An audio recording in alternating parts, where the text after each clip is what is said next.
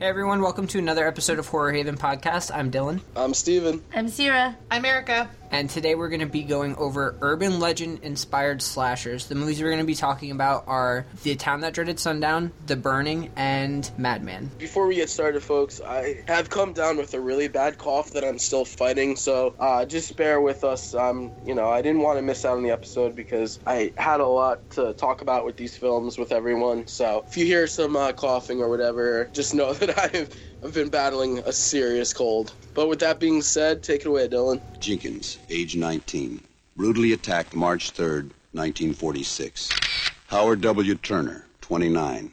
Emmylou Cook, 17. Bodies discovered in a wooded area on March 24th. Roy Allen, 17. Peggy Loomis, 15. Both found dead April 14th in Spring Lake Park. Floyd Reed, age 34. Murdered in his home on May 3rd. Mrs. Reed shot twice, but survived. This man's identity is unknown. He was believed to be between 30 and 40 years old. He wore a white hood and was known only as the Phantom Killer. The first movie we're going to be talking about is The Town That Dreaded Sundown. It was released in 1976 and directed by Charles B. Pierce. The movie focuses on the Texarkana moonlight murders that took place in the 40s, where couples would go missing or be murdered on Lover's Lane. Lover's Lane. The movie follows police as they pursue the killer and try and find out as much about him as possible. Yeah, I Yeah. like I like this movie. What about you guys? You know what's scary is the fact that this really took place Yeah. at one point, I think in the 40s. And this film did a good job of portraying the 40s and giving some background history of like what was going on and just making it like look legit. I also noticed with the guy that was doing the narration, his he was also the same narrator for uh, The Legend of Boggy Creek, which came out like I want to say three years before that film. And what's funny is because that film also takes place in like the Texarkana, Arkansas area, so it was kind of just interesting to hear that uh, narration voice again. It's Yeah, funny a you say that, cool- Steven, because the fact that I had to tell you was Oh. that the director for this movie, Charles B. Pierce, was the director for The Legend of Boggy Creek, and Oh shit! the end of the movie where it's showing like the footage of the swamp and stuff was actually leftover footage from when they filmed that. Yo, that's crazy that you say that because as I was watching that, that shot really reminded me of that movie. Yeah, I, I, I, did not know. I saw that on there and I was like, I have to tell Steven this. I was like, please do not look into this movie at all because I have to tell him this. Yeah, that is a crazy connection right there. I had no idea it was the same director. What I liked about this movie was it did a good job of showing that anybody could be the killer, especially when it focused in on like the shoes of like random people. Like when the police are at the restaurant, um, like it shows the person get up and walk out, and it shows their shoes, and then uh, when they're online for the movie, it shows their shoes, and it's showing like any of these people could have been the killer, but because the the case to this day is unsolved, so The real case. the real case was unsolved. The movie itself, they say that it's very loosely based. We looked into it a little It's bit. actually honestly very, very close to true. Yeah. Um, a lot of the murders were a lot less. I wouldn't say less violent, but but different. There's a murder that you'll see in the movie where the Phantom ties the woman to a tree and uses her trombone as a weapon. Uh, he tapes a knife to the end of it and stabs her in the back repeatedly. That didn't happen. The woman who did die did was in the band. She was leaving a concert, just like you had saw in the movie, but she played saxophone and she was shot. She was not stabbed. The main differences that you see from the true story to the movie is the way that they died, not necessarily that they did die. They kept it true. There were survivors in the movie, there were people who died in the movie.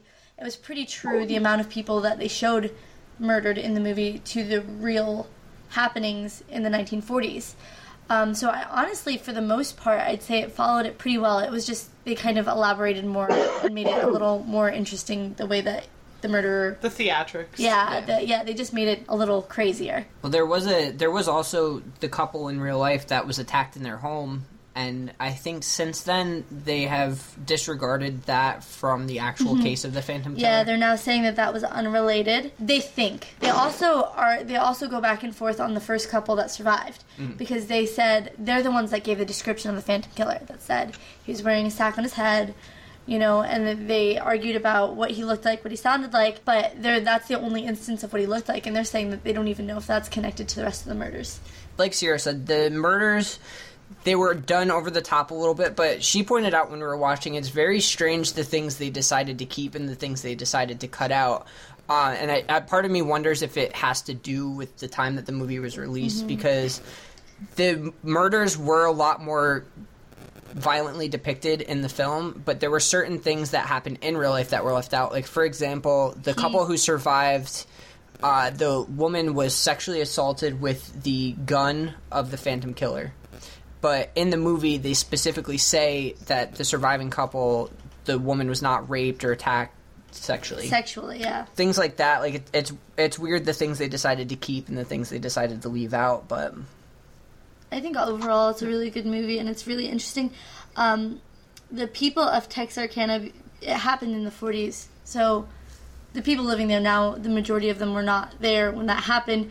So a lot of them don't even realize how how fake the movie is in comparison to the the real events. They're very swayed by the movie, thinking that these are the way that people actually died, and uh, they're they're not necessarily depicted the way that they happened. Well, I think it goes back to to like, and I want to get into it more when we go over like the Burning and Madman, but I think it goes back to just town legends because everybody has like legends from where they're from of like violent things that happen and all these murders. I mean, for us, we have Lundy's, and there's like so many stories, and it's depicting. Larsons. it's like, yeah, like crossing over fact from reality is hard at times, and I think that's what it is. An interesting thing about the people in Texarkana, though, is every year they screen the movie, a drive-in movie at where Spring Lake Park, which is where um, the first couple were attacked. Yeah, and it's this big event that goes on, and it's actually shown in the, The sequel, remake, remake the sequel, thing, yeah. reimagining. Where I don't want to get into it too much, but the killer in that movie is actually a copycat of the actual movie. It's very like meta film.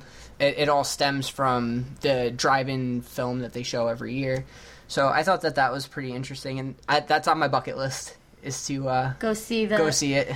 town of Jed- Yeah, that'd be a very cool Texarkana. experience. I really like the whole legend. Well, not so much a legend because it really happened, but kind of the folklore that they build up after the movie was released on uh, the whole town in Texarkana, Arkansas. Also, uh, I really liked in the movie how they showed how, how serious the town was taking it. And everyone was like, it really lives up to its title, the town that dreaded sundown. Like Mm-hmm. after like the first killing, or I think it's the second one, like really start to see people like locking their doors, changing the locks, like putting things over their windows. Because like in reality, the whole town was in fear because the killer was never caught, and the film does a great job of. Uh, showing that it could have been anyone, like you said, Dylan, with the whole restaurant scene where it focuses on the foot. It's just like, for all we know, that was the killer listening into the police's plans at the dinner table right there, I'm- and it leaves that you know mystique to it, which is really scary in reality. I'm glad that you brought that up actually because um, when that scene was happening, where it was showing that the people were buying guns and they were locking their doors, that's actually all true. Like they could not get enough locksmiths in that town to change locks on their doors.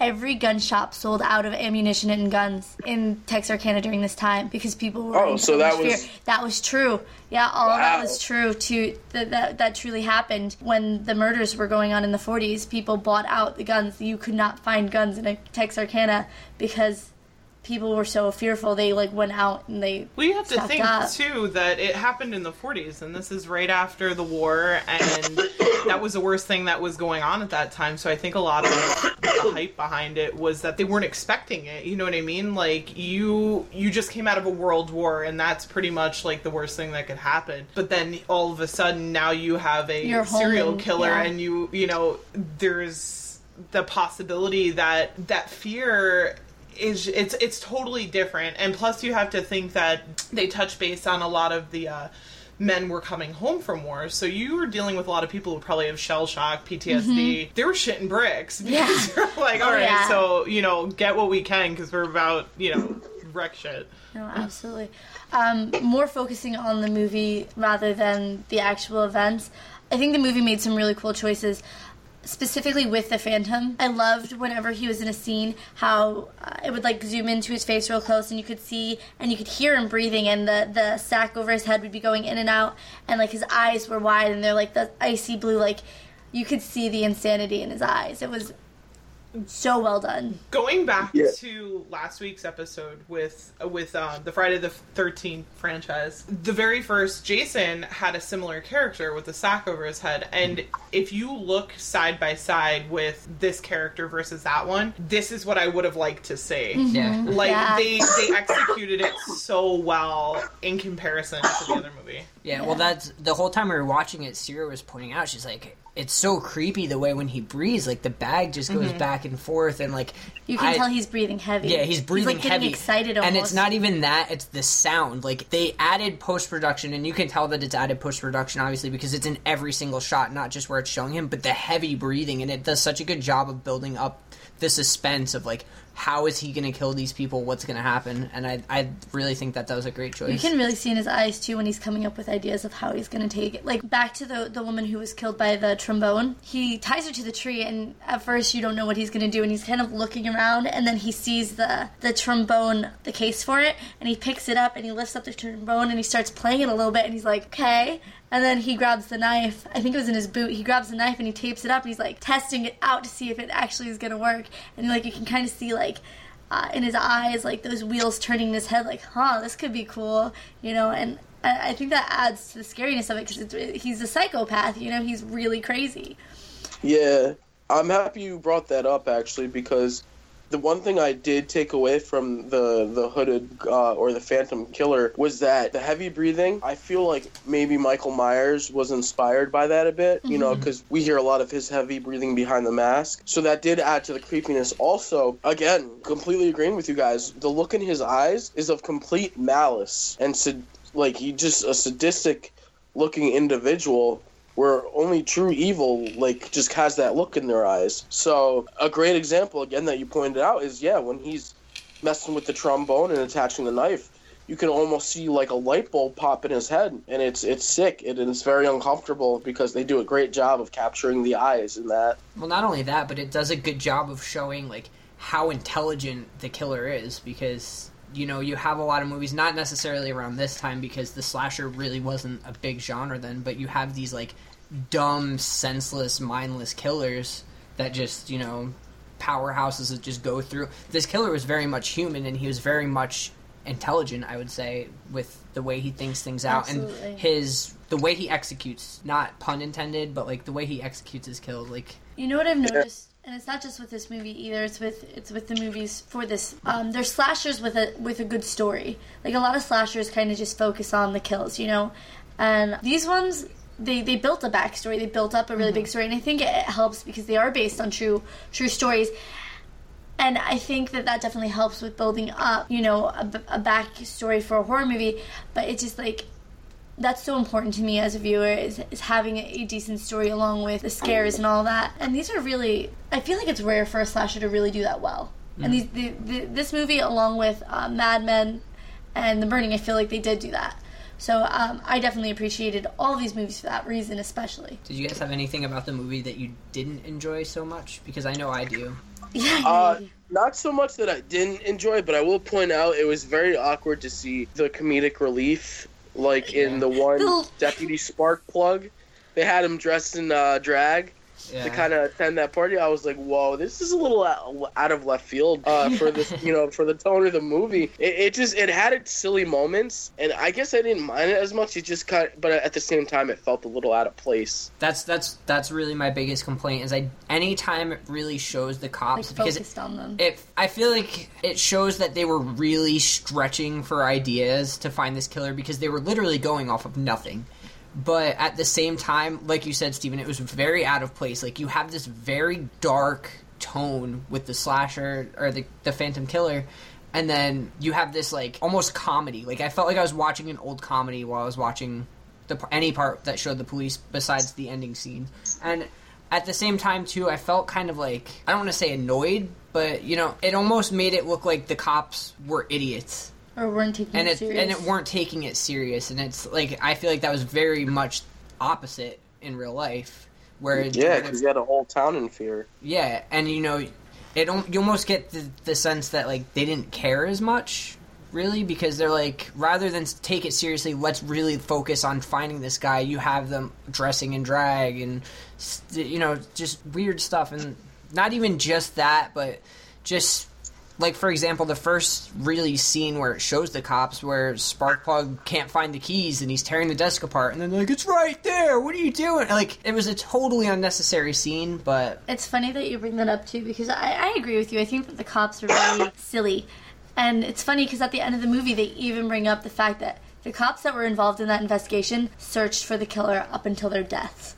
Like they were involved in trying to solve this case until they died. Clearly, they were not acting like idiots on the job. You know what I mean? Well, I mean, So, shit, if yeah. I had that good of a time while searching for a killer, then maybe I'd do the same thing. Yeah, I guess. I I don't know. I kind of disagree with that because I I enjoyed that part of it. I thought it was fun. I just thought it, it didn't fit Like well. I I don't think that it fit. So when you're for me watching it, and this was my first time watching the original. Like we've discussed, I saw the um the newer one or the remake or however you the reimagination, however you want to look at it. So for me, this was like this was a, a first time. So I'm watching it, and one, it felt like it was filmed in the 40s with the exception of like obviously it not being black and white and it being colorized and stuff like that the props and stuff that they use were very true to its time like you can see the way that people were dressed and the vehicles used and it has that old 40s feel to it which i appreciated. So seeing the uh that like comic relief was odd. Like I see what you guys are saying with it being odd, but I feel like it kind of added its own like little twist to the movie because when you think of like the early slashers, like you were saying, they're so focused on the ass blood and guts and you don't get like a solid story. So seeing this and seeing that it a it has a really great story but it also has these little quirks about it that make it such a different movie. Like i i liked the little pieces where it was comical. I also really liked that they had the uh, narration through it. I thought that that was a really I unique because those those early slashers and even a lot of the the horror movies that came out of the 60s they relied so much on that like creepy eerie music where this didn't really do that. The narration kind of like played more into that and i thought that was what just made it a really unique film. And i think that's why i enjoyed it so much. So i didn't really mind that comic relief so much because it kind of just added to it for me. I almost wonder if they purposely made the comedy seem like older style comedy because it almost reminds me of watching like Andy Griffith like yeah that's what it anything like that or like Danny Kaye or even Abbott and Costello like that, that like cheesy old school comedy. I wonder if they almost Mm-hmm. picked it to be that way to be more reflective of that time period. I don't know. Like that's really looking in depth into it, but maybe. I do want to talk about the ending scene a little bit because I, I train? love that. Yeah, with the train. Um, Dude, that guy literally got away because of a train. yeah, I love that scene where the cops like they find him in the the sand dunes or whatever they were, and the, he kind of like see them from the distance and the chase. It was such like a suspenseful thing, and I thought it was really cool how they did it. And It was not real though. no, it didn't happen. They never caught him ever. Yeah, I couldn't imagine that being part of the, the true part of the story because it's like you had him, you shot the leg. Clearly, some blood trail would have been left behind. Like it's a 12 gauge we're talking about. yeah, So even though it just grazed him, it, there's you still got like multiple shells piercing through the skin, and it would have slowed him down greatly. You know, even if, if he escaped through the swamps. You know, I just I I love this movie. I think it's great. It's definitely one of my preferred styles of horror. I love I love love love like the 70s. Right before they just got went a little too cheesy with with the um the slasher movies. I just think it's all around a great movie and I think it's also really true to the legend and the original tales as much as it could be, you know, without being exact. Yeah, you know, and that's the thing with like Hollywood films is like, of course they're gonna contort and add things, you know, just to make it more movie-like than anything. But for the most part, it, it did a good job capturing the fear that was brought to that town because you got to think like during the 40s, those were the times where no one locked their doors at night. And he, mm-hmm. my grandfather says this, this repeatedly, and he always tells me, he's like, Steven, I remember a time where everyone knew their neighbor and you didn't have to lock your doors and everyone watched out for each other. And then he was like, he was like, I worry about your kids because you know the world is so crazy now you can't trust anyone. And this was one of those moments where something tragic happened and completely shook up the whole town. And I thought this film did a great job of showing that. You know what else I like about this movie is that it did bring up Youell Swinney, didn't it? He got pulled over, which he was an actual suspect in the real case. Yeah, you're right. You're right. And uh, I don't think him, they found him that way, but Well, they believe that he was the killer they because still to this day think that he was yeah, the killer. because when he he got arrested for a different crime, after he got arrested for a different crime was when the kill stopped. So they kind of And his wife said, his wife came up and said that he's the Phantom. I know he's the Phantom. And then they said, well, will you testify? And she said, no, you can't use my word. I take it back. So they were never able to use that she said that, that she knew he was the Phantom Killer. That's crazy. But I think he's serving like he was serving life in prison for something else anyway. For for for burglary, Yeah. which they they can't give him life in prison for. So I'm assuming that they somehow like they put him away for something else for that crime. You know what I mean? I'm a sucker for true crime stories, which I think is why this drew me in so much because you know I I've read so many books on true crime and any have so podcast any podcast I listen to is generally a true crime podcast. Like I'm very it interests me so much. So to watch this movie that depicts very closely, I would say, although it says it's loosely based, um, very closely depicts the actual murders that happened and everything. It, it Well, it's the point me. where they even filmed in Texarkana, right? Didn't they? They filmed in Texarkana. I believe they did, yeah. Yeah, because Yeah, because they were showing that in the re uh, the sequel, they were bringing they were going to the different locations where the movie was filmed. we actually found this movie. Dylan and I. I don't know about Steven and Erica how they they came about it, but Dylan and I never saw this movie up until we saw the documentary Killer Legends. You know, we watched it. We heard about the Moonlight murders, and they mentioned the movie, and I was like, I have to watch this. And I think that night we watched this movie, and I immediately was like, yeah, this is all up my alley. I love this movie. This is the style I like. This is my favorite style. It was great. I loved it. Well, the movie was very. It really wasn't released wide. Um, I think in the '80s it had like two releases on VHS that were very limited. But other than that, the only time to watch the movie would be if you caught it late night on television. Up until the DVD release, which was in, I want to say I read it was in 2013, and then the Blu-ray release, which is we bought it on Blu-ray when we watched it. And but I think that that's interesting that the movie has gotten a pretty cult following, But it wasn't really but it wasn't released. very. It wasn't a very big movie. Yeah, like I saw that. I discovered this movie by accident.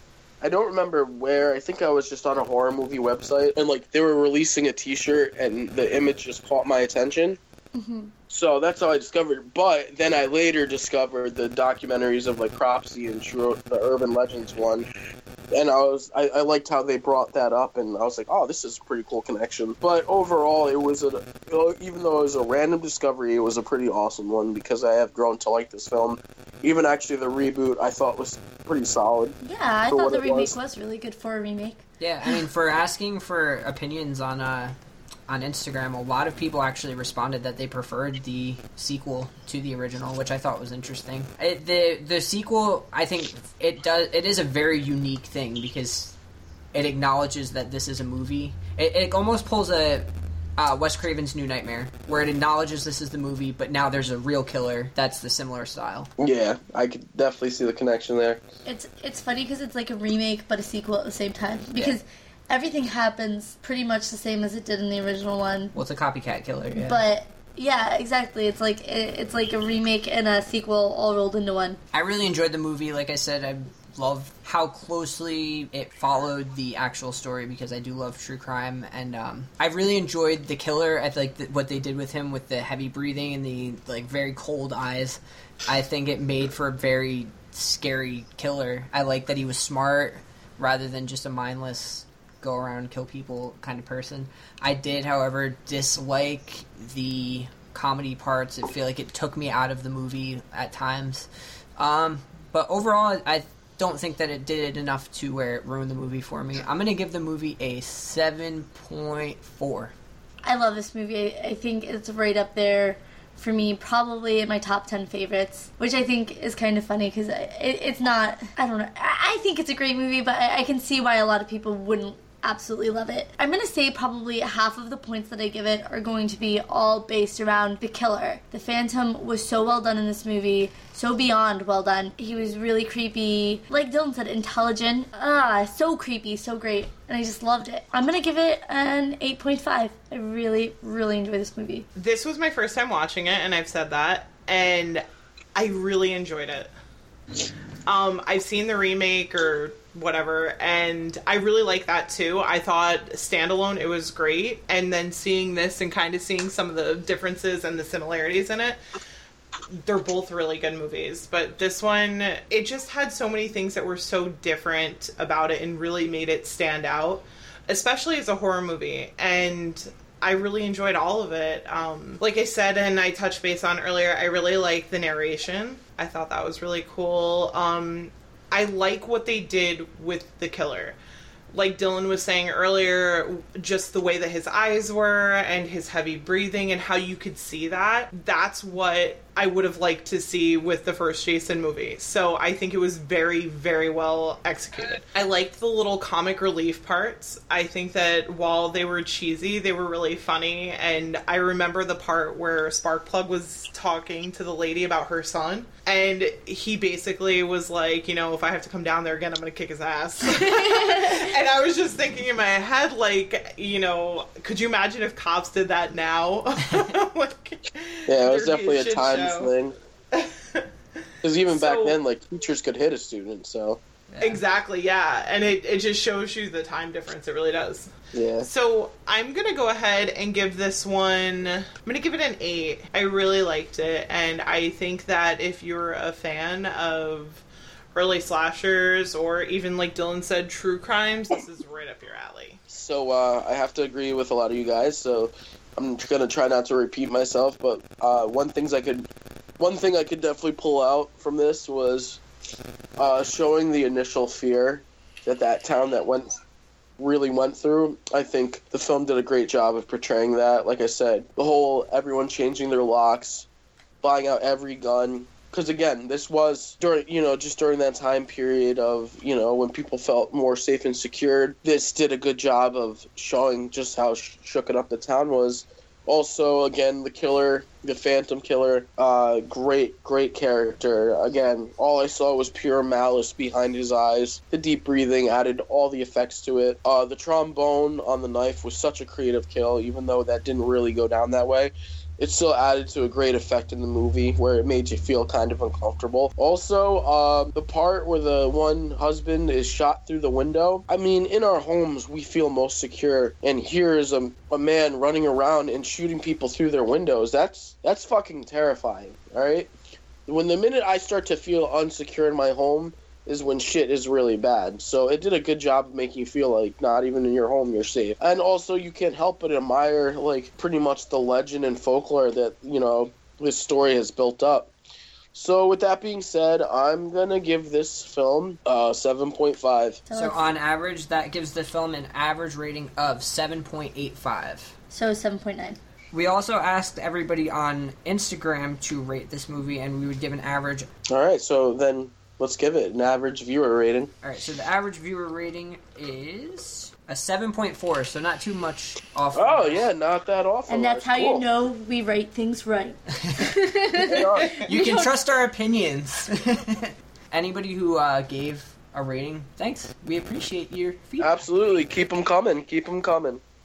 I love that you always give them a thumbs up. Yeah, I always give a thumbs you. up when we're recording, but We're gonna nobody can see a me. picture. We're gonna have to take a picture of it. Feel the post it on thumbs in your Instagram. hearts. One of these days, you guys will get a picture, just the thumbs up, and then you'll know. This summer, if you're planning to go camping, don't. If you're looking forward to midnight swims, don't.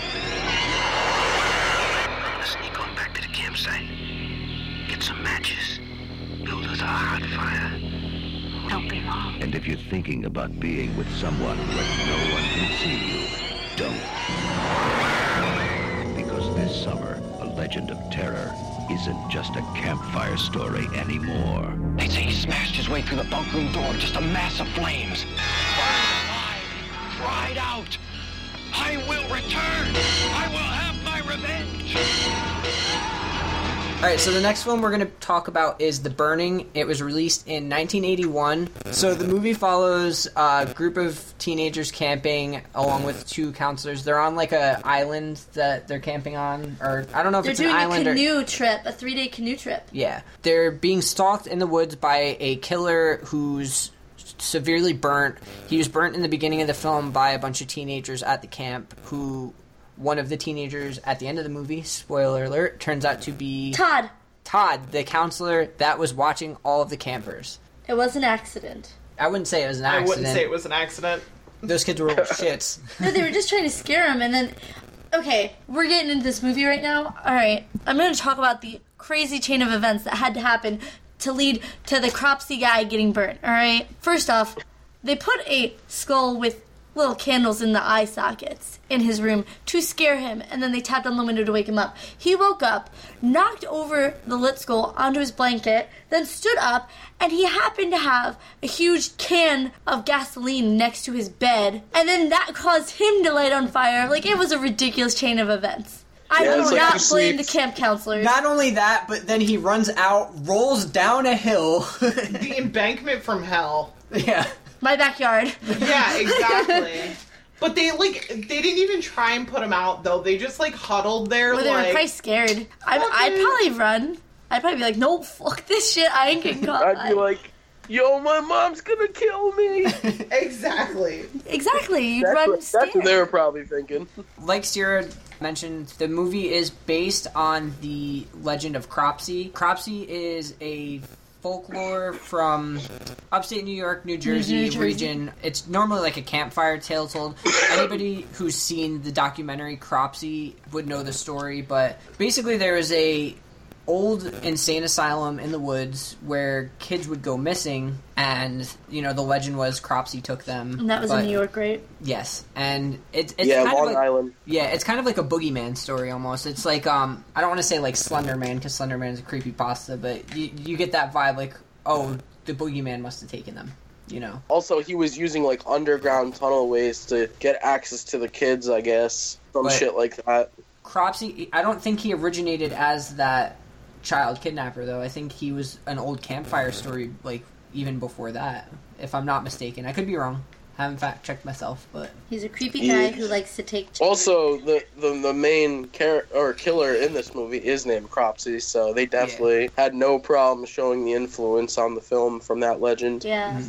I love the ending of the movie too. It's not With the just a- face reveal, not even the face reveal. The very end where uh, it shows that the story is just being told at a campfire, and the way the guy like looks at the camera and says like "you're dead" or whatever, whatever he says. At Yeah. end. it it very much is a throwback to like sitting around a campfire telling ghost stories, much like we went over last week with the Friday the Thirteenth episode, where it was almost like a nostalgic thing, like being away at camp or being camping and like just telling these ghost stories and like I said earlier in the episode also like just having a, a legend a local legend or a local folklore that just scares the town and it's almost like a fun kind of scared yeah, this is an it is kind of a local legend because all this shit went down in New York, the Cropsey legend, and even the movie was filmed, I believe, in Buffalo, but acknowledges that it takes place in New York as well. So it's like it's you know, I mean, it's very very upstate New York, but yeah, you know, it's it's cool to see that you know it was filmed in Buffalo, but also acknowledges the fact that it takes place in New York,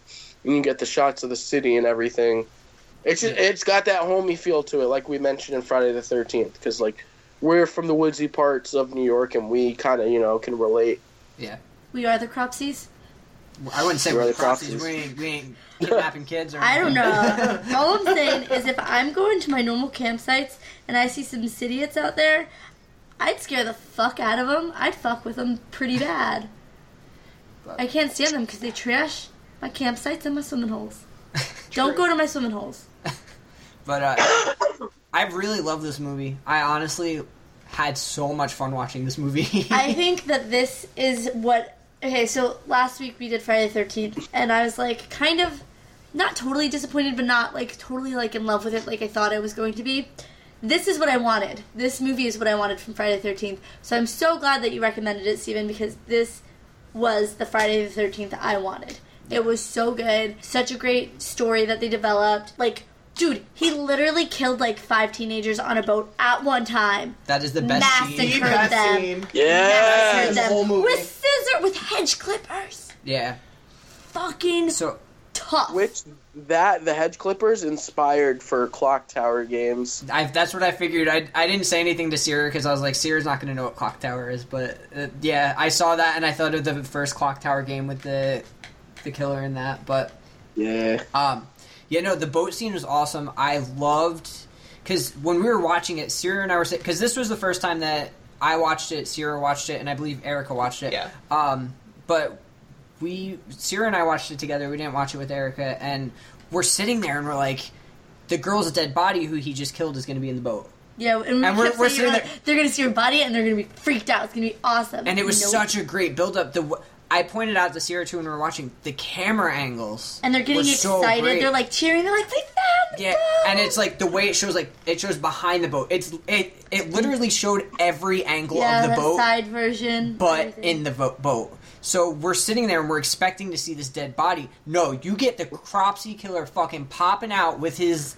hedge clippers, kills all of them right there, and up to that No point, up to that point, I wasn't. The movie takes a little bit to get into the actual killings. I mean, there's a, a couple killings here and there, but it's not right off the bat like kill after kill after kill. So Yeah. it didn't bother me that much though because it did have like those fun, those fun moments of like teens picking on each other and stuff. Uh, George Getting from shot in the Seinfeld. George, yeah, George from Seinfeld, total I laughed like the second I saw him, and I said, I was like, "Yo, Sierra, that's the guy from Seinfeld," and she's like, "No, it can't be," and I fucking looked it up, and it was. But Yep. the fact this movie came out like eight years before Seinfeld started, and he looks like thirty years older in Seinfeld. He really does, though. I don't know what happened to him. I don't know, but he was the only like really great actor in the movie. I feel like, like they they were all kind of like all right actors, but he's he's actually a decent actor. Yeah. He really Yeah, is. I, I love this character. yeah, he he was a great character. Um, another thing I loved about this movie, everybody's accents. They all sounded like. Yo, Tony, what's up? Like, I was like, yeah, they're from, they're, they're not from Yeah, upstate. they're no, from the no way, no how. yeah. Uh, also, I, I was a big fan of Woodstock. I thought he was. I don't know. There's That's something Dylan. on that was Sierra, funny. yeah, Sierra went on and on the entire movie about how he looked like me, and I was No, like, I don't "Thanks, think Sierra." he looks like him. I think he's scrawny like him. So I I wanted to make fun of Dylan a little bit. I just want to point out that this movie and The Town That Dreaded Sundown with the nicknames. How come we don't have nicknames like that anymore? Woodstock, uh, Glazer. Glazer. Blazer. Sparkplug. Oh my gosh. He was the, yeah, he was the worst with the accent by the way. Did anybody else think that he looked like the child version of Buffalo Bill from Silence of the Lambs? I didn't until you pointed it out, and as soon as you said that, I was like, "Holy shit, it does." he really does. I want to say too, the first time it showed Eddie, Eddie's I was the the first thing I said to Sierra was like, "Yo, he's got rape face. Homeboy Oh, looks yeah. like a fucking rapist." And then he gets he a little too fucking pushy in the lake with um, I forget her name. they were like looking Not for- Sally, because that's Sal- Blazer. It no, is it's Sal. not Sal.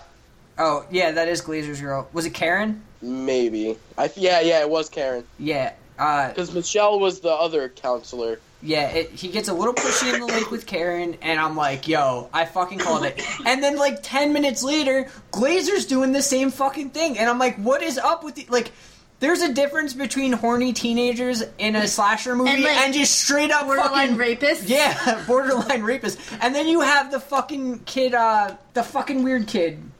Oh, the survivor. Yeah. I yeah I couldn't remember his name, but I know he was in Fast Times at Ridgemont High. He uh he creeping on the girls in the shower. yeah. Alfred. Yeah, yeah. Alfred. Al- Alfred, there you go. Yeah, he, he's creeping on the girls in the shower, and then he's following Glazer out into the woods to watch him fucking screw his girlfriend. And I I had a bit of a moment where I was like, maybe this kid's the fucking killer because I don't know if anybody else caught it, but when Glazer gets stabbed by the killer, uh, Alfred like smiles a little bit at first before he freaks out and runs away. He like like gets this little smirk on his face, and I'm like, yo, this kid's the fucking killer. I'm calling it, but. He, I was, wrong. I was wrong. I was proven wrong. Like I think I think he was just so sick of Gla- Glazer's shit. Which, which by, you know by the he's way, really easy to hate. yeah, I, he is. But that uh, that fucking kill was awesome too. When he fucking pulls the sleeping bag back and Cropsey pops out of the fucking sleeping bag. Which Oh, we don't know yeah, how he did that exactly because there was No, definitely but I would have had a stroke. No, I, I, I wish they showed it, but in my imagination, I pictured it as he cut off the girl's head and he was like posing as the body in the sleeping bag, but it didn't really show it. That's just kind of how I imagined it. It could just be a total plot hole. Now, the only thing that I have to say about this movie that I didn't absolutely love, and the makeup artist agrees with me, was Tom Savini. was the makeup. Was the Yep. makeup on Cropsey. Um, this was uh, one he of didn't his, have enough uh, time, and I don't blame him for it. But oof, oof, it was a mess. That makeup was.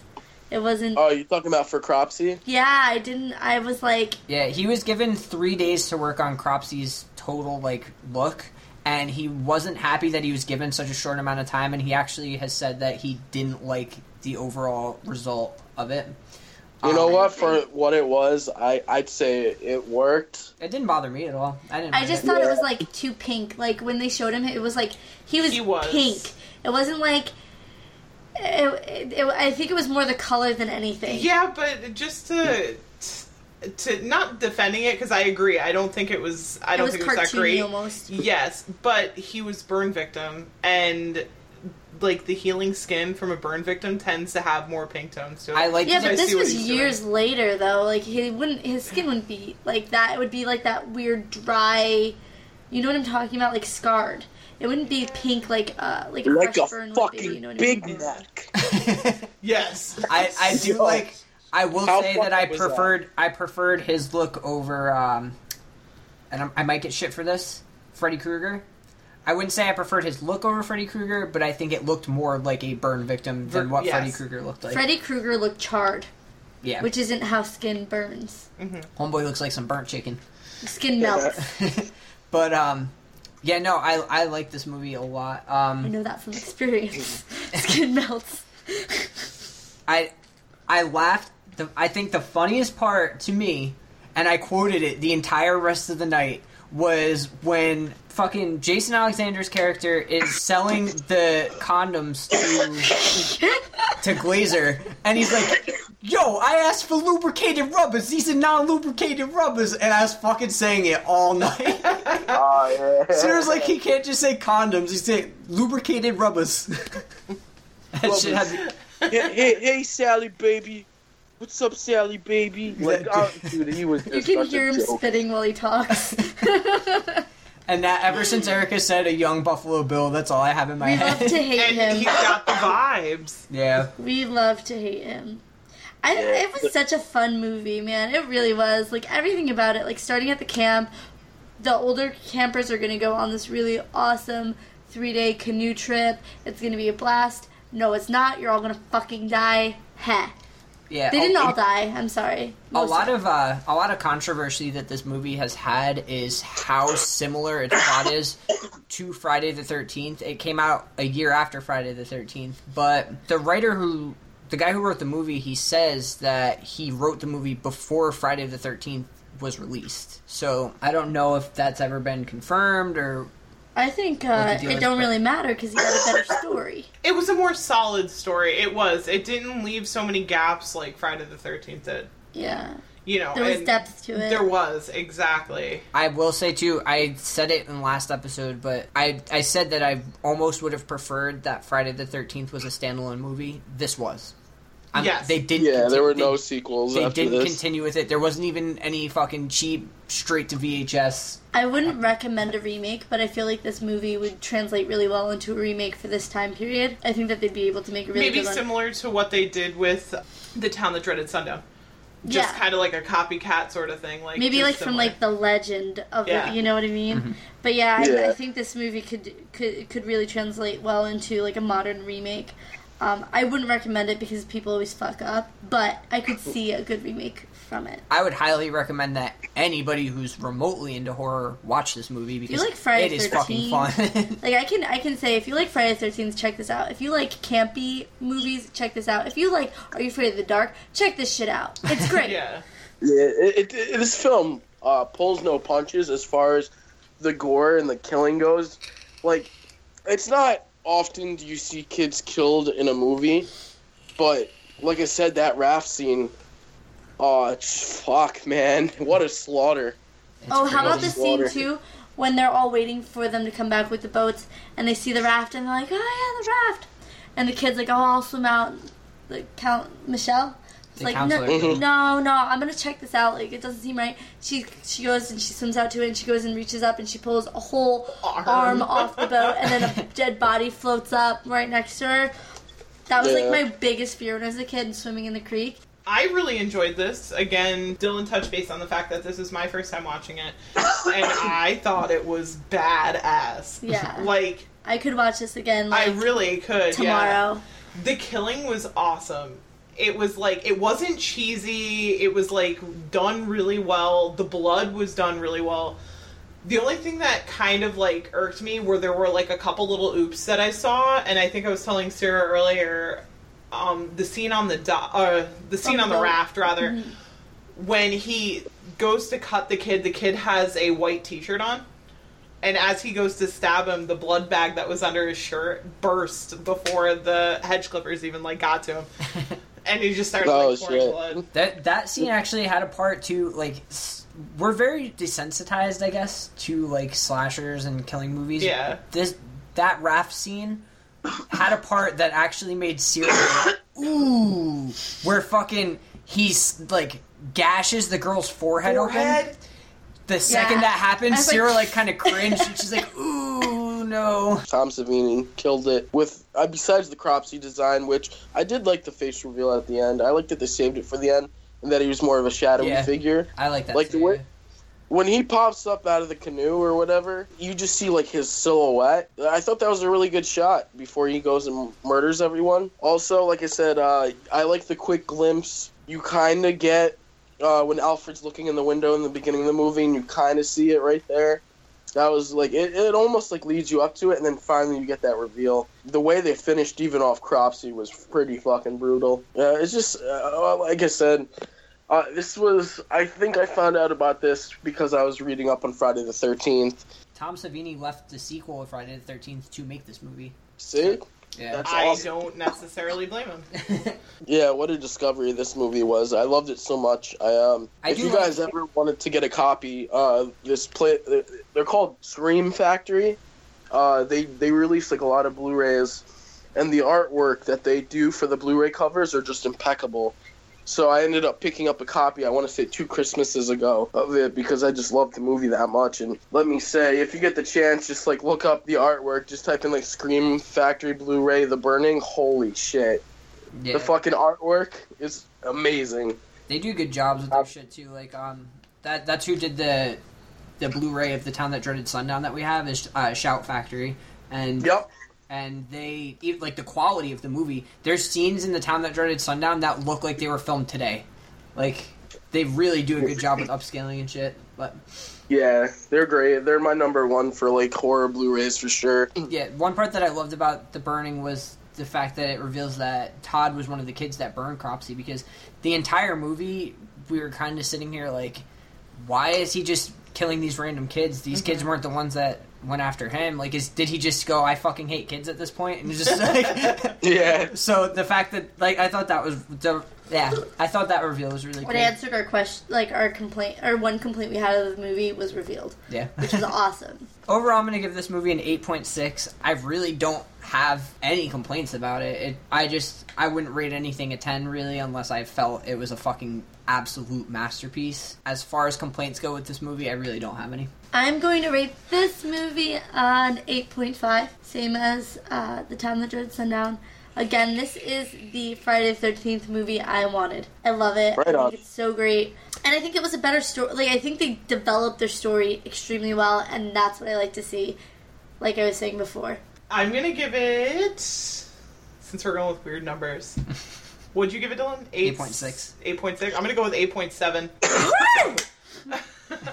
um, I thought this movie was awesome. Uh, Like Sierra said, it's really what I wish they would have done with the Friday the 13th movie. The murder scenes were awesome, and it was like not over the top. Like it was believable. The blood was awesome. It did a really good job with color too. We didn't touch base on that, and that's been like an ongoing thing that you know that I like. And I I thought it did a really good job with that. I love that it had that kind of like token 80s theme music in the movie. um I, I like that a lot. I just think that it was it was such a well done movie. Like it had a solid story. The the filming was done really well. The raft scene is probably one of the best death scenes that I've seen in a lot of movies. And it is one that I honestly would like to see remade, like today, just to kind of see what somebody our age's spin on that would be. Mm-hmm. I think that would be Let's really make cool it. to see. Can I die in it though? If they brought Tom Savini back, I'll get for your it, forehead. Yeah, I agree. If they brought Tom Savini back to do special effects, I'm Bring all him for it. back and give him the time that he needs to make Cropsey. Yeah, I 'Cause I I want to know what what he he had. would In, go. yeah, I want to see what he had envisioned. If you're listening, Tom Savini, make this dream come true. Homeboy's not listening. Yeah. And then you get a DM. I'll do it. Tom Savini is sliding into your DMs. with that lubricated rubber. Lubricated With rubbers. the lubricated rubbers. Golly, baby. What's wrong, baby? You know you like me. My rating for The Burning is going to be an 8.5. And like Dylan, it's the only reason it gets that. No complaints. It's just for a rating to get a 10, it's got to be a masterpiece. But this movie was everything it needed to be as far as a camp slasher film. Tom Savini kicked ass in the gore aspects of this. And it was so cool to see a New York urban legend brought onto the screen like an inspiration. And although it didn't follow the urban legend exactly, it still it made up for it in its own story and it did such a good job. And it was so creepy in so many ways. You can't help but love the guy from Seinfeld. So yeah, solid 8.5 for me. All right, so that gives us a rating of 8.6. Many strange things happen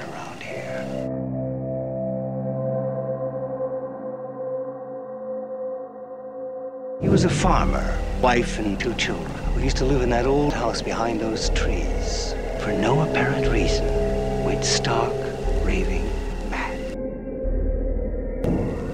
He walked into his bedroom. The bodies of his wife and children have never been found. And if he hears you call his name, he'll come for you. Come and get us, madman! So Madman was released in 1982. It follows a group of camp counselors who get picked off a killer named Madman Marz, who was killed by townsfolk. He was a dick farmer, I guess. A dick farmer. A dick farmer. He farmed a lot of dicks, you know? Farm, yeah, a lot of dicks in his days. No, he was a douchebag. Um, Farmer. I think it said that he like beat his wife and shit, right? Yeah. Mm-hmm. Yeah, and uh, Abused his kids, beat his wife. yeah, he was hung from a tree, hanged, hung. I do this every fucking weekend. Yeah, Every weekend. Um, He's he- hanged. Yeah, from a tree, and Hungeth. one of the kids, they they say like the, what, what exactly happened? I fucking Okay, so Someone so sing the song. yeah. Someone sang the song. The fucking Okay, old so- dude. Fuck that guy. Oh my god. Alright, so the legend is if you say Madman's name above a whisper, because he's always out in the woods watching, listening, if you say his name above a whisper, he will hear you, and if he hears you, he'll come for you. So after the main camp counselor, Max, is telling the legend, uh, and it just so happens to be right by where Madman Marz's house is. This smart-ass kid named Richie decides to scream his name at the top of his lungs and toss a rock through Madman Marz's window. Yo, fuck that kid. Oh yeah, dude, Richie was a fucking douche. yeah, pretty much from there starts uh, the summoning of Madman Marz, where each of the counselors start to get picked off one by one, and then it is revealed that Madman Marz has kept his wife's body, his children's body, and all of his other victims in the basement. One of the counselors, I guess she she tries to fight Madman Marz at the end, but she ends up getting like put on like a hook or something, and dies. But before she does, she like knocks over a candle and sets the f- place ablaze where Madman's burning. And we later find Richie, uh, who's found by Max on the side of the road, who's like traumatized, and all he keeps spewing is Madman Marz is real, and then it goes to like the camera reveal of all the bodies hung up, That and uh, yeah, the movie ends. that scene was my favorite scene. He's like, just the way it's like, Madman Marz, he's real. He's real! And it's like a fucking Yeah. like zoom in of his face. I was like, oh my Yup. fucking god.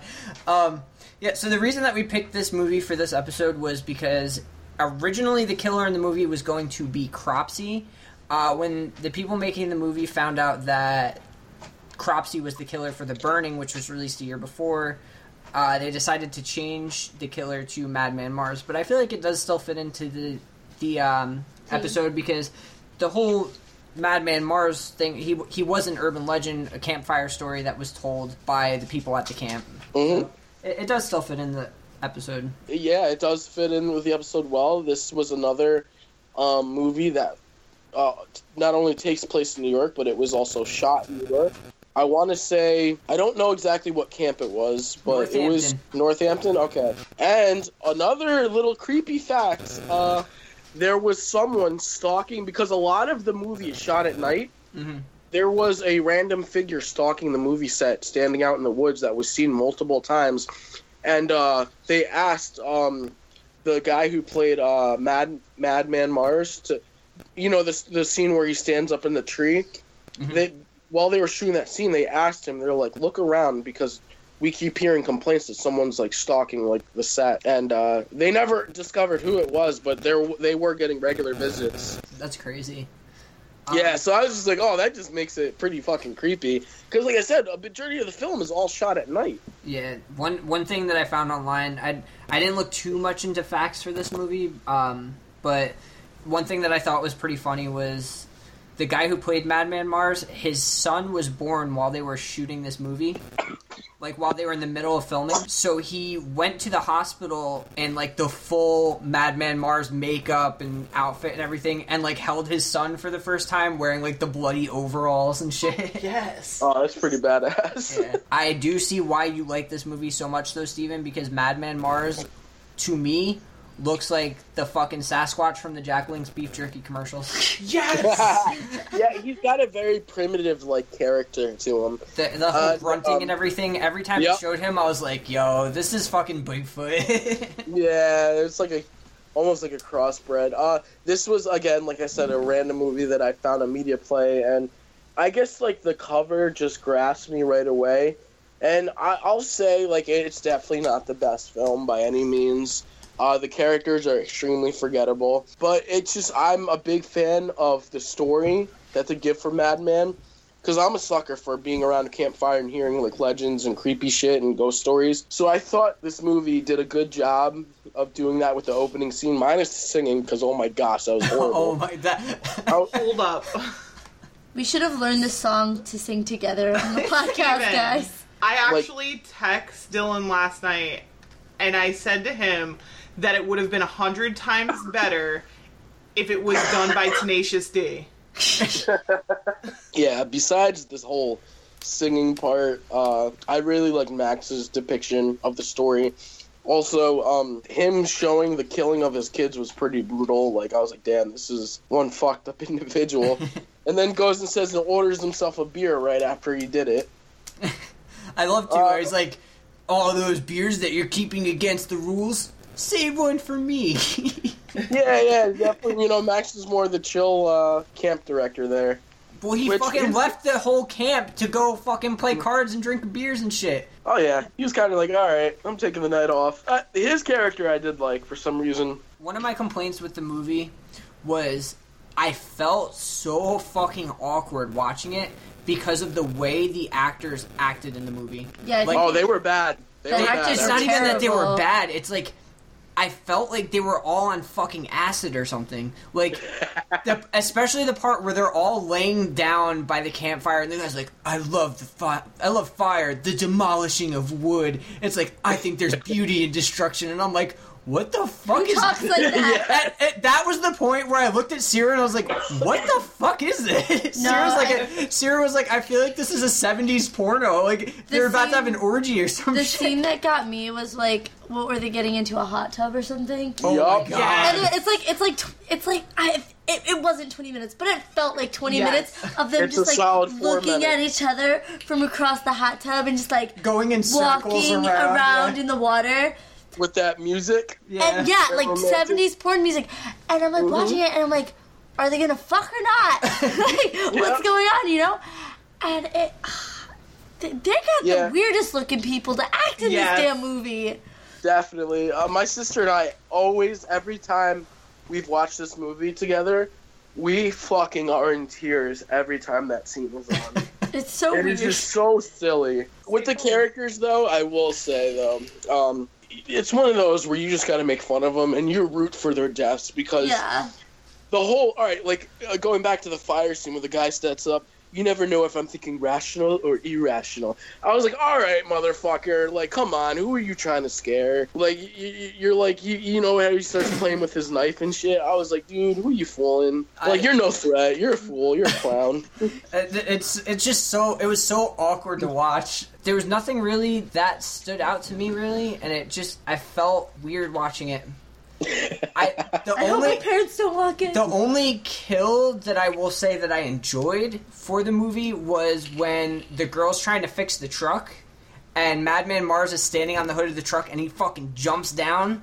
And it fucking like decapitates her. I was like, dude, that was do pretty know? crazy. Do you know what? What Yeah. s- when I look at Madman Marz, what I see? Those ugly little troll dolls. I can see The ones with the crazy hair. The, yeah, and like the little gems on their belly buttons.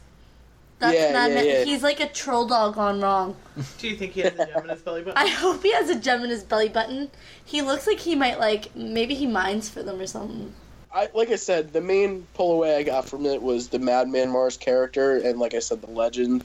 Um, the characters were again, they were very silly and just fucking stupid, and you just wanted them to die. I mean, they said the cheesiest lines ever. And I know the one girl from Dawn of the Dead was in it. She was she played as Betsy, Mhm. who was like one of the last ones to be killed off. Sorry, spoiler alert, but. Trust me, after watching this movie, guys, you're gonna want to see them all die. Uh, but uh, what I took away from this movie was they did uh, was the killer himself, Madman. I love the legend of him. I love the whole backstory and explaining. And as a kid, I saw this movie probably I want to say in the fourth or fifth grade. Really caught my attention was when Richie is looking up into the trees and you see the silhouette of Madman Marz sitting there watching them. Uh, that was very traumatic for me. I was actually very scared of the woods for a while after that. Uh, and I had an aunt who lived on a very woodsy property. She owned like her and my uncle owned like at least I want to say 15 acres of woods, and they had a room that I had to stay in, and uh, pretty much. It, it, it the way the window was set up, you could kind of see into the trees perfectly, and I would constantly think about that image that Richie saw of Madman and the way that the wind is blowing the hair so you can't see the face. It was just very scary, and I thought that scene did a good job of just, I don't know, just adding this creepy vibe to it. Also, um, uh, well, some of the kills, I, I like it, like you said, Dylan, the, the decapitation with the car, that was great. I liked how you heard TP's neck snap. Mhm. Uh, with when he when he was hanging from the rope and then Madman pulls him down. Also, I did I gotta say I jumped when the one cook opens uh, the door, turns on the light, and boom, there's Madman. He slashes his throat. Scared the shit out of me the first time I saw it. I, I think that my problem with it is I feel like the idea behind it was good, and I feel like it could have been a really fucking creepy movie, but I think the acting just totally. I think the writing was off too. the ac- yeah, like I feel like it was a very good and very creepy idea that just wasn't executed Exactly right. exactly right. Yeah. Yeah, no, I'll definitely agree on that that point for sure. The acting's what got me. I just think that it was lacking and it was it was cheesy and not in The fun way. the fun way. yeah, I guess like the way that I like because I I say quite often that I like the the kind of cheesy horror. This wasn't it. It just didn't do it for me. Um, it was almost I got some good ha-has out of it that I I don't think were obviously meant to be intentional laughable situations.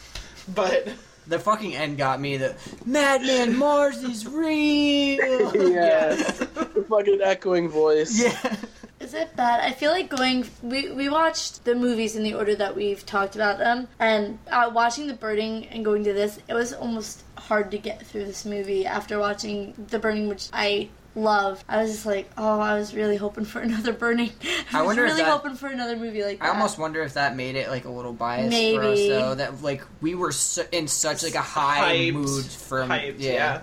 Well, imagine how the movie would have been shot if it would have tried to go with the original idea because not only did they change like the title and everything, they completely changed the whole story itself. You know what I mean? Because they didn't want it to be similar with the burning.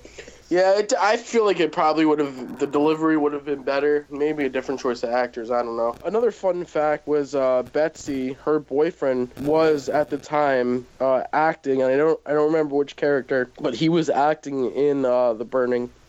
Oh really? Yeah, so she was like, "Oh yeah, my," and she's the one that brought up also like, "Yeah, my boyfriend's working on like a movie just like this," and they were like, "Yep, we definitely got to change it now." That's so funny. they were kind of rushed with everything uh, wi- as far as changing it because they were like, "Well, shit, we're not going to make the same movie." So I guess they kind of worked with what they got and rewrote the script and everything else, and thus Madman was born. I wonder if that's where it went sour. Is like The fact that they had to redo everything so last, last, minute. like they didn't have time to actually make it as good as it should. Yeah. have been, You know what I mean? Or it could have been. Cause Yeah, like I said, there was there was things I could uh, I was able to take out that I enjoyed, but it was mainly just Madman himself, Madman Marz. But uh, the cast was fucking horrible. like I said before, I think that this movie had some good ideas and it had the potential to be a, a truly scary slasher if it was executed in a different way and maybe the acting approaches were a little different.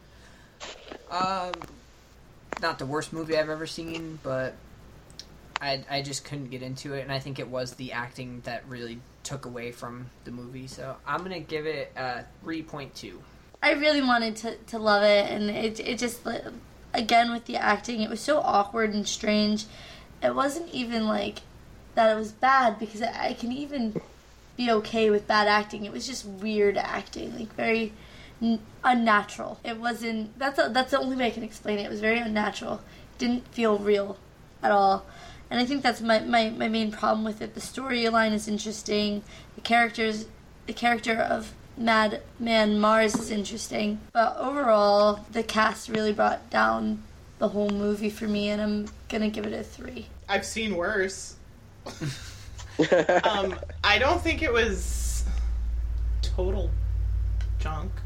Um, there were things that I liked about it, and I mean, I think that they definitely could have done better. And like Steven touched base on, I think that the burning really hindered that. So maybe if it was done at a different time in a different place, it would have been a better movie. This is one that I would definitely like to see remade. I would like to see somebody take it and, And take the time to make take it. the time to make it and make it the way that it was originally visioned. And yeah, that'd think definitely that be interesting. It would, right? And I think that Yeah, I would like to see that actually now too. Looking back on it, Well, there's a lot. There's a lot here. I mean, there's a lot of content. I just think it was poorly executed. Um, I think that given a better cast and going with maybe some of the original ideas that they had, they could really go somewhere with it. I like everybody has said the the main character of uh, Madman Marz. I think I think has a lot of potential. So going just based off of watching this movie and not based off all of my hypothetical shit, I'm gonna give it a four. okay. Like I said, it was a movie I randomly discovered when I was a kid, but I think it's funny how it tied into this episode. And by the way, these are all just done by like accident or chance Yeah, because so I had no no idea about the whole backstory of it being related to Cropsey until I read into it. Yeah, we originally were gonna do like early slashers or standalone slasher films, and we realized like two weeks ago that they all had this similar theme of being based on urban legends. So we Or were real legends. or Just real legends, legends, in general. yeah. So we were like, yeah, we have to just make that the the theme of the episode. But continue, Steven. Yeah, so with that being said, like I, de- I agree, Erica. I would like to maybe see like a reimagining of this movie because it, it did have a lot of potential. Unfortunately, it failed to deliver, and that was mainly due to the awkward acting. But one thing I could take away, uh, some pretty fun kill scenes. Uh, the legend of Madman Marz himself. I really like when Max is telling the story. Uh, I think it, it sets it starts off like it's gonna set up for something you know it almost shows that promise and like i said that opening scene with where you first see madman in the tree scared the shit out of me as a kid so i gotta give it the respect on that aspect but yes the characters uh, definitely failed to deliver. And how richie did not have an encounter with madman because there were multiple times where they were in the same area at the same time. And how madman didn't see him was beyond me. That he was like pretty much only the only survivor besides some of the other kids that got away in the bus. But besides that, uh, again, just going, I was just a big fan of like the Madman character and his legend, and for that reason, and only that reason, I'm gonna give this movie a six. So that gives the movie an average of four point one. Like I said, it's it, this is one of those where it has it definitely has its little cult following to it, and it's just one of those where it's either a hit or a miss depending on the shit you get from watching it. You know, for me, it was Madman himself, and if you could, you know, that's what I found to enjoy from it. But you know, everyone's gonna have their different opinions, and that's why it, it has the little cult following that it does. This is either a hit or a miss. So whether you want to check it out, I say go for it. If not, it's all good. You're not missing out on too much either. All right, that's going to wrap it up for another episode of Horror Haven Podcast. Uh, we want to thank you guys for listening. Thank you to anyone who contributed a rating for tonight's episode. We really appreciate hearing from you guys. We love uh, talking to you guys on Instagram and Facebook and any any social media that you guys have contacted us on. We love chatting with you, so keep it up with that. Um, you can find us on Instagram and Facebook at Horror Haven Podcast. You can also find our full lineup of our schedule and ratings on our past episodes at horrorhavenmedia.com. Tune in next week where we'll be covering Eli Roth films. We're specifically going to be covering Cabin Fever, The Green Inferno, and Knock Knock.